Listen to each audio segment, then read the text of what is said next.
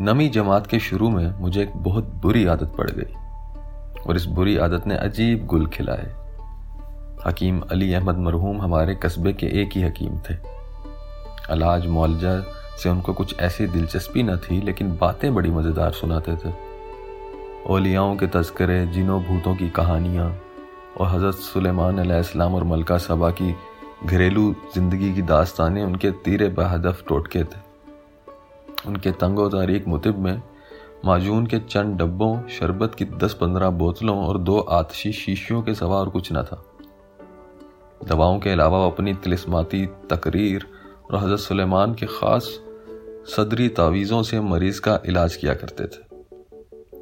इन्हीं बातों के लिए दूर दराज गाँव के मरीज़ उनके पास खिंचे चले आते और फैज़याब होकर जाते। हफ़्ता दो हफ़्ता की सोहबत में मेरा उनके साथ एक माहिदा हो गया। मैं अपने अस्पताल से उनके लिए खाल, खाली बोतलें और शीशियाँ चुरा कर लाता और उसके बदले में मुझे दास्तान अमीर हमज़ा की जिल्दें पढ़ने के लिए दिया करता। ये किताबें कुछ ऐसी दिलचस्प थीं कि मैं रात रात भर अपने बिस्तर में दुबक कर उन्हें पढ़ा करता और सुबह देर तक सोया रहता। अम्मा मेरे इस रवैये से सख्त नाला थी। अब्बा जी को मेरी सेहत बर्बाद होने का खतरा लाक था लेकिन मैंने उनको बता दिया था कि चाहे जान चली जाए अब के दसवीं में वजीफा ज़रूर हासिल करूँगा। रात तिलिसम होश रुबा के ऐवानों में बसर होती और दिन बेंच पर खड़े होकर। सहमाही इम्तिहान में फेल होते होते बचा। शशमाही में बीमार पड़ गया और सालाना इम्तिहान के मौका पर हकीम जी की मदद से मास्टरों से मिल मिलाकर पास हो गया। दसवीं में सुंदली नामा पसाना आज़ाद और अलिफ लैला साथ साथ चलते थे। पसाना आज़ाद और संदली नामा घर पर रखे थे, लेकिन अलिफ लैला स्कूल के डेस्क में बंद रहती। आखिरी बेंच पर जोग्राफिया की किताब तले सिंधबाद जहाजी के साथ साथ चलता और इसी तरह दुनिया की सैर करता। 22 मई का वाक्य है कि सुबह 10 बजे यूनिवर्सिटी से नतीजा की किताब एम बी हाई स्कूल पहुँची। अमीर चंद ना सिर्फ़ स्कूल, बल्कि जिला भर में अव्वल आया था। छह लड़के फेल थे और 22 पास। हकीम जी का जादू यूनिवर्सिटी पे न चल सका और पंजाब की जाबर दानिशगाह ने मेरा नाम भी इन छह लड़कों में शामिल कर दिया इसी शाम किबला गाही ने बैद से मेरी पटाई की, घर से बाहर निकाल दिया मैं अस्पताल के रहट की गद्दी पर आ बैठा और रात गए तक सोचता रहा, अब क्या करना चाहिए और किधर जाना चाहिए। खुदा का मुल्क तंग नहीं था और मैं उम्र यार के हथकंडों और सिंधबाद जहाजी के तमाम तरीकों से वाकिफ था। मगर फिर भी कोई राह सुझाई न दी।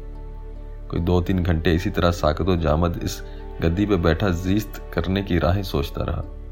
इतने में अम्मा सफ़ेद चादर ओढ़े मुझे ढूंढती ढूंढती इधर आ गई और अब्बा जी से माफ़ी लेने का वादा करके फिर घर ले गई।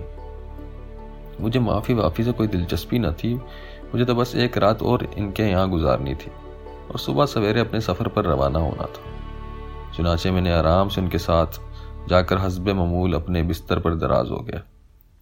अगले दिन मेरे फेल होने वाले साथियों में से खुशिया, कोडू और देसू यब यब मस्जिद के पिछवाड़े टाल के पास बैठे मिल गए। वो लाहौर जाकर बिज़नेस करने का प्रोग्राम बना रहे थे। देसू यब यब ने मुझे बताया कि लाहौर में बड़ा बिज़नेस है, क्योंकि इनके भाया जी अक्सर दोस्त फतेह चंद के ठेकों का ज़िक्र किया करते थे। जिसने साल के अंदर अंदर दो कारें खरीद ली थी मैंने उनसे बिज़नेस की नोयत के बारे में पूछा तो यब यब ने कहा, लाहौर में हर तरह का बिज़नेस मिल जाता है।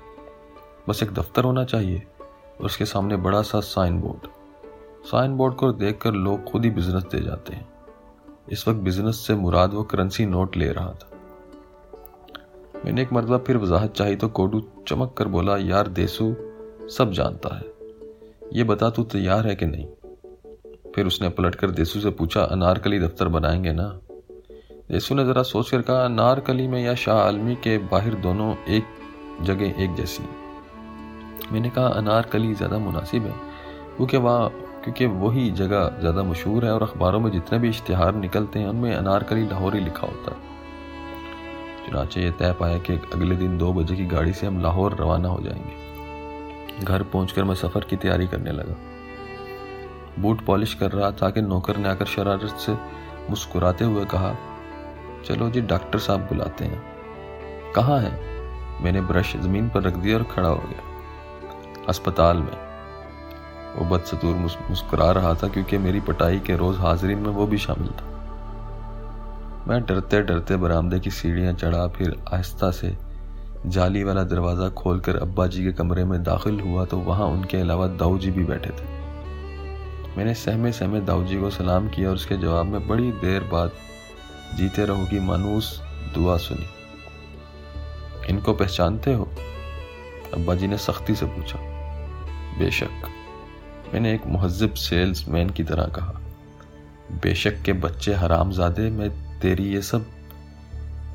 ना ना, डॉक्टर साहब, दाऊजी ने हाथ ऊपर उठाकर कहा यह तो बहुत अच्छा बच्चा है, इसकी तो डॉक्टर साहब ने बात काट कर तलखी से कहा, आप नहीं जानते मुंशी जी, इस कमीने ने मेरी इज़्ज़त खाक में मिला दी। अब फ़िक्र न करें। दाऊ जी ने सर झुकाए कहा यह हमारे आफ्ताब से भी ज़्यादा जहीन है और एक दिन अब के डॉक्टर साहब को गुस्सा आ गया? उन्होंने मेज पर हाथ मारकर कहा, कैसी बात करते हो मुंशी जी, ये आफ्ताब के जूते की बराबरी नहीं कर सकता। करेगा करेगा डॉक्टर साहब। दाऊ जी ने इस बात में सरल आते हुए कहा आप खातिर जमा रखें। फिर वो अपनी कुर्सी से उठे, मेरे कंधे पर हाथ रख के बोले, मैं सैर को चलता हूँ, तुम भी मेरे साथ आओ, रास्ते में बातें करते हैं। अब्बा जी इसी तरह कुर्सी पर बैठे, गुस्से के आलम में अपना रजिस्टर उलट पुलट करते और बड़बड़ाते रहे।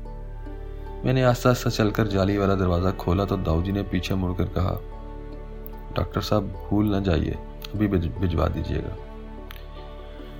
दाऊ जी ने मुझे इधर उधर घुमाते मुख्तलिफ़ दरख्तों के नाम फारसी में बताते नहर के उसी पुल पर ले गए जहाँ पहले पहल मेरा उनसे तारुफ हुआ था। अपनी मखसूस नशिस्त पर बैठकर उन्होंने पगड़ी उतार कर गोल में डाल ली। सर पर हाथ फेरा और मुझे सामने बैठने का इशारा किया। फिर उन्होंने आँखें बंद कर ली और कहा, आज से मैं तुम्हें पढ़ाऊँगा। और अगर जमात में अव्वल ना ला सका तो फ़र्स्ट डिवीज़न ज़रूर दिलवा दूँगा। मेरे हर इरादे में खुदावंद ताला की मदद शामिल होती है। और उस हस्ती ने मुझे अपनी रहमत से कभी मायूस नहीं किया। मुझसे पढ़ाई ना होगी। मैंने गुस्ताखी से बात काटी। तो और क्या होगा गोलू? उन्होंने मुस्कुरा कर पूछा। मैंने कहा, मैं बिज़नेस करूँगा, रुपया कमाऊँगा और अपनी कार लेकर यहाँ ज़रूर आऊँगा, फिर देखना। अब के दाऊ जी ने मेरी बात काटी और बड़ी मोहब्बत से कहा खुदा तुझे एक छोड़ दस कारें दे, लेकिन एक अनपढ़ की कार में ना बैठूँगा, ना डॉक्टर साहब। मैंने जल कर कहा, मुझे किसी की परवाह नहीं, डॉक्टर साहब अपने घर में राज़ी, मैं मैं यहाँ खुश उन्होंने हैरान होकर पूछा, मेरी भी परवाह नहीं? मैं कुछ कहने ही वाला था कि वो दुखी से होकर बार बार पूछने लगे, मेरी भी परवाह नहीं? ओ गोलू, मेरी भी परवाह नहीं? मुझे उनके लहजे पर तरस आने लगा और मैं आहिस्ता आहिस्ता कहा आपकी तो है मगर मगर उन्होंने मेरी बात ना सुनी और कहने लगे अपने हज़रत के सामने मेरे मुँह से ऐसी बात निकल जाती। अगर मैं ये कुफर का कलमा कह जाता तो उन्होंने फ़ौरन पगड़ी उठा, पगड़ी उठाकर सर पर रख ली और हाथ जोड़कर कहने लगे, मैं हुजूर के दरबार का एक अदना कुत्ता। मैं हज़रत मौलाना की खाक पा से बदतर बंदा होकर आका से ये कहता। लानत का तोक न पहनता। खानदान अबू जहल का खान वादा और आका की एक नज़र करम। हज़रत का एक इशारा।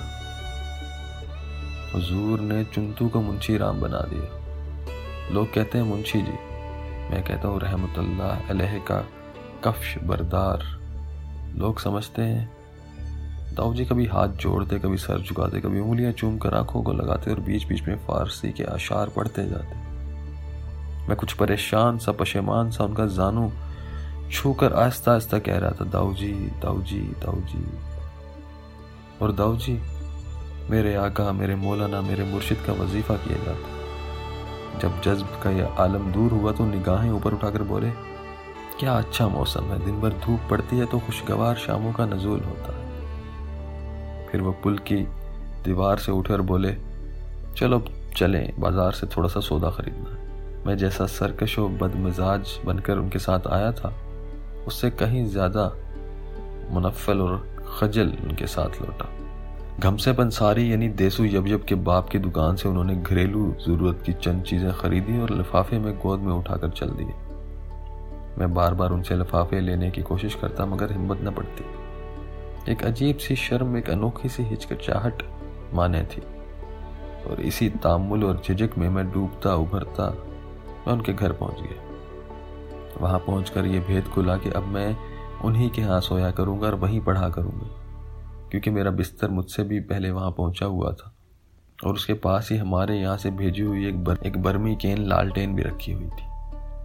बिजनेसमैन बनना और पापा करती पिकार्ड उड़ाए फिरना मेरे मुकद्दर में न था।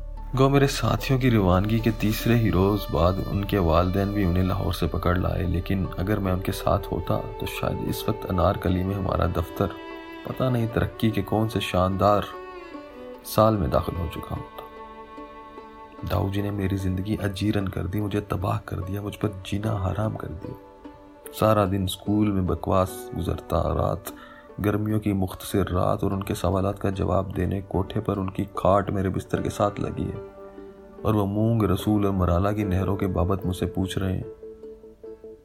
मैंने बिल्कुल ठीक बता दिया फिर वो उसी सवाल को दोहरा रहे हैं। मैंने फिर ठीक बता दिया और उन्होंने फिर उन्हीं नहरों के आगे ला खड़ा किया। मैं जल जाता, झिड़क कर कहता, मुझे नहीं पता, मुझे नहीं बताना। तो वो खामोश हो जाते। मैं आँखें बंद करके सोने की कोशिश करता था, वो शर्मिंदगी कंकर बनकर पुतलियों में उतर जाती। मैं आहिस्ता से कहता दाऊ जी हम्म एक गंभीर सी आवाज़ आती। दाऊ जी कुछ और पूछो।